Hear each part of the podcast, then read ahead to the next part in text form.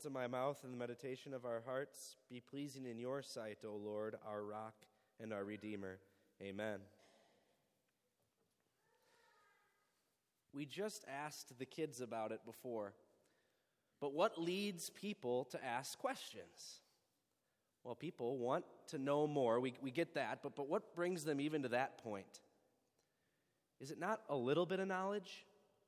You kind of need to know something exists before you ask question about it, don't you? And so when someone does have a little bit of knowledge, it helps them realize, whoa, there's a lot more about this I don't know. And so then that leads to curiosity. And then that leads to questions. Maybe there's no one that knows that truth better than moms. Because children are a great example of this. I mean, they've got this new world all around them, so much they don't know. So they run to the one who knows it all and who they know is going to answer. They bear with it, right? The endless chorus of, Mom, Mom, Mom, why this? How that? What is that? And yet they answer and answer. On this Mother's Day, we thank God for the blessing of mothers who bring children from what they don't know, the unknown, to, to something known. Because kids would be lost without that. Kids would look at things in their, in their not knowing and say, oh, that glowing orange circle on the stove sure looks fun to touch. Or those Legos sure look delicious, right? But thank God for moms and parents who can guide them. But even as we grow up, not knowing things can be dangerous, and guessing about things when we don't know about them is dangerous too. And it's especially dangerous when we think we know it, but really we don't. We need guidance, especially when it comes to spiritual things. And we see that on full display in the first reading this morning from Acts. We see these people from Athens who are lost. They don't know the true God, and so in their not knowing that they are going after all sorts of bad solutions. In fact, just before our text, Paul says he where we hear that Paul is greatly distressed as he walks around and sees all these idols. And Greek history tells us that there were all sorts of gods and goddesses that they would have built these idols and statues and temples and altars to. But the problem was, how could they ever know they had enough? How could they ever know they knew them all or what they were supposed to do to make the divine happy? And then there was Paul, teaching them of something new, some new God they, they hadn't heard about before, a Jesus who rose from the dead. So that little bit of knowledge, it, it drove them to curiosity. And curiosity led them to ask questions. So they asked Paul to stand up in the Areopagus, which was hill, the place where all the new ideas, where many new ideas were shared and, and judged. And then Paul begins his answer, and that's where our text begins today. People of Athens, I see that in every way you are very religious. For as I walked around and looked carefully at your objects of worship, I even found an altar with this inscription To an unknown God. You see where Paul begins. He starts with what they know. Clearly, they know there is a divine. All of their idols and altars spoke to that. But he also starts with what they don't know because they've built this altar to an unknown God. And it makes sense why that would happen. If you're thinking up gods for all these different things, they're always going to wonder if they have them all, if they're doing it right. And so, I mean, think of how that these gods came to be. Maybe it was a war that went horribly wrong that made them think they must have upset some sort of god of war. Maybe it was a drought that made them think there's some goddess, there must be, of a harvest that, that we've got to sacrifice to, that we've got to make happy. Maybe a lack of rain that led them to, to look for a God of the sky or a God of the sea. But when you're doing that, you wonder if you've got them all. And without the knowledge of the true God, we're always incomplete and looking for something more, and that's what we see an unknown God. So Paul comes preaching the true God, the guidance that they needed, that we all need. He says, So you are ignorant of the very thing you worship. And this is what I'm going to proclaim to you. By God's grace, Paul knows the true God. He saw Jesus with his own eyes, the proof that there is a true God. And so he starts with what they know that there must be something more. And he tells them about this God that they don't know. The God who made the world and everything in it is Lord of heaven and earth and does not live in temples built by human hands, and he is not served by human hands as if he needed anything. I mean, come on, people of Athens. What makes you think the divine would need something from you? If you're the creation, if you're from God, what, what could you bring to God? They should have known this. And the true God, he, he made everything and made you. What could we give him? But before we're so quick to judge these we should see that Paul's sermon that day could absolutely be preached right to us. Shame in it. Because we're not heathens.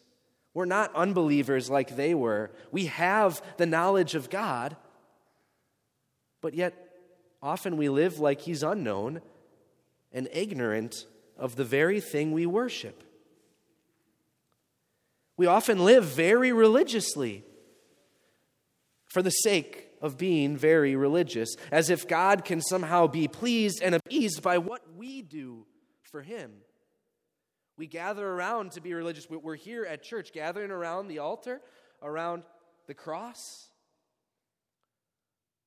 we start to think maybe we appease God by being here. Maybe this makes him very happy by the way we serve, by the way that we, by how often we read his Bible. And those things are good. Yes, they are, but the, it's not about those actions in and of themselves. That is not what appeases God, what pleases God. And when we start to think it's about those things, then we are ignorant of the very God we worship. And that's kind of what the people of Athens were doing, right? They, they built this unknown God and they thought he was probably going to be like all the other ones, that they needed to make sure they, they made him happy by what they did, by building this altar for him. So at least now they've got that. And this is where our natural knowledge, our, our natural wisdom wants to go thinking just like these people, that we need to just appease God. We need to do just the right things, um, do the right motions and steps, and then we'll be good with Him. But how easy it is to forget what Paul preached that day. He is not served by human hands as if he needed anything. Rather, he himself gives everyone life and breath and everything else. So if he's not served by human hands, and God gives us everything, then how do we respond? Well, if we just go with our wisdom, we might again end up at the same place they were. That when something happens in the world or in our lives, we start to think, it must be our fault. We, we must have done something wrong. We, we've got to we've got to do we've got to start being right. We've got to start serving God better.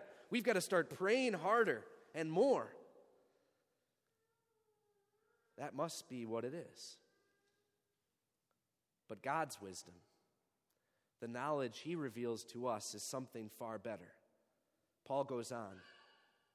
From one man, he made all the nations that they should inhabit the whole earth, and he marked out their appointed times in history and the boundaries of their lands. God did this so that they would seek him and perhaps reach out for him and find him, though he is not far from any one of us.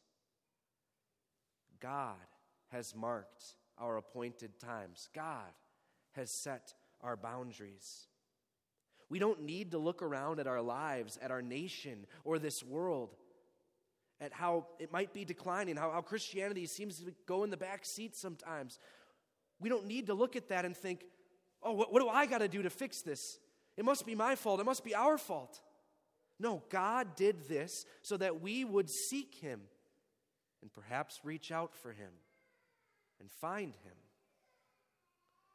God does not allow what he allows in our lives and the world so that we look further into ourselves for a solution, but that we seek him, that we go to him for his solutions, for his knowledge that he reveals to us. For he is not far off as so many think. For in him we live and move and have our being, Paul says. And in fact, that was what their, the, the people of Athens, the Greeks, that was what their poets said. Paul uses them. He says, As some of your own poets have said, we are his offspring. Paul uses their own poets because they recognize that there's something more. There is a divine, and we must be from the divine. In a similar way, we today see the kind of acknowledgement of God still. Whether believer or unbeliever, we hear God's name on people's lips when they say, Oh my God, or on God when they, when they swear, or for heaven's sake, or that was written in the stars. There's just this sense that there's something more. And so God, or so Paul played into that for the Athenians. But then when, when a tragedy strikes, or you start to think there's something more, well, look, look at how, what happens in our lives and in our world when a tragedy strikes. There's a sudden explosion of public prayer, prayers and prayers and prayers, as if it all depends on our prayers. And that's where our wisdom wants to go, that it all depends on us doing right. And then things would be okay. Then God would be happy. So we make out God to be what we want, and as if we can impress Him or make Him into what we want by our design by our skill. But hear what Paul preaches. Therefore, since we are God's offspring, we should not think that the divine being is like gold or silver or stone, an image made by human design and skill. In the past, God overlooked such ignorance, but now he commands all people everywhere to repent. There it is the unknown made known. How God would have us react to all the things He allows, to this knowledge of Him, this recognition that He exists. Repentance. And what is repentance? It's not making it all about what we do or how we're serving God, but it's making Him all about what He did. It's recognizing that what we, could, what we do could never live up to what the infinite and perfect God demands. And so we go to Him. We look at what He did, we look at how He perfected us, how He did the thing that our reason and knowledge could never assume. The true God became man to live and to die for us. And so, God's great wisdom is only something that we can learn from Him or learn from those He's placed in our lives because otherwise we'd always think it depends on us. And so, I hope that your conclusion this morning isn't that, oh, nice. Vicar said that. It doesn't really matter if I go to church. It doesn't matter that, that I'm here. I guess I can come a little bit less. No. We want to be here because we recognize that this wisdom, this knowledge that God gives us, is so different from where our minds often want to go. We come here because we get the good news that it doesn't depend on us and our serving and our sacrificing that always seems to come up short, but it depends on Him, on what He does and what He did. We come here to seek the only wisdom and knowledge that matters God's that Christ died and rose for us. For he has set a day when he will judge the world with justice by the man he has appointed. He has given proof of this to everyone by raising him from the dead. How comforting is it to know that the one whom God appointed to judge is the same one who came to save us, who gave up his power for a time to die for us, to rise for us, to make God's love known to us. And his resurrection proves that he is the God we want to know, that he is the true God. And so we see that this is the greatest knowledge of all, and God has let us know it. Which leads us to just one other way we could react still this morning. Let God use you to make the unknown known. Don't look at the world like we might often be tempted and say, oh, it's just so lost and, and so despicable and falling away. But no, see what Peter taught you in our second reading. Give an answer with gentleness and respect for your hope. Or like Paul, who had that Christ like attitude that even though they were insulting him, calling him some babbler, he simply gave an answer. He simply shared what God made known to him. Because after all, would we know any of this if it weren't for how God appointed our times, for the things He put into our lives, for the people He, sh- he put in our lives to share it? Maybe a mother. And that kind of brings us full circle, doesn't it? How amazing it is when a mother brings a child from the unknown to the known. And how blessed it is when this is the knowledge she brings to that child. And how many of us sitting here today had a mother who affected us with that same knowledge, who taught it? And so now we get to go be a blessing to others too. To let the unknown become known, the, the knowledge that brings us so much joy, so much peace, that it isn't about us, but about Him. To know that God put just the right people and times, whether joy or hardship, whether a friend or a mother, so that we would seek him while he may be found. So that we could know it's not about what we've done or how we're living, but that it's what Jesus said in our gospel. Because I live, you also will live. So look at the knowledge we can thank God that we have. Christ is risen. Alleluia. And thank God for that knowledge. In Christ, amen. We stand now to confess our faith together by using the words of the Apostles' Creed printed on page 12.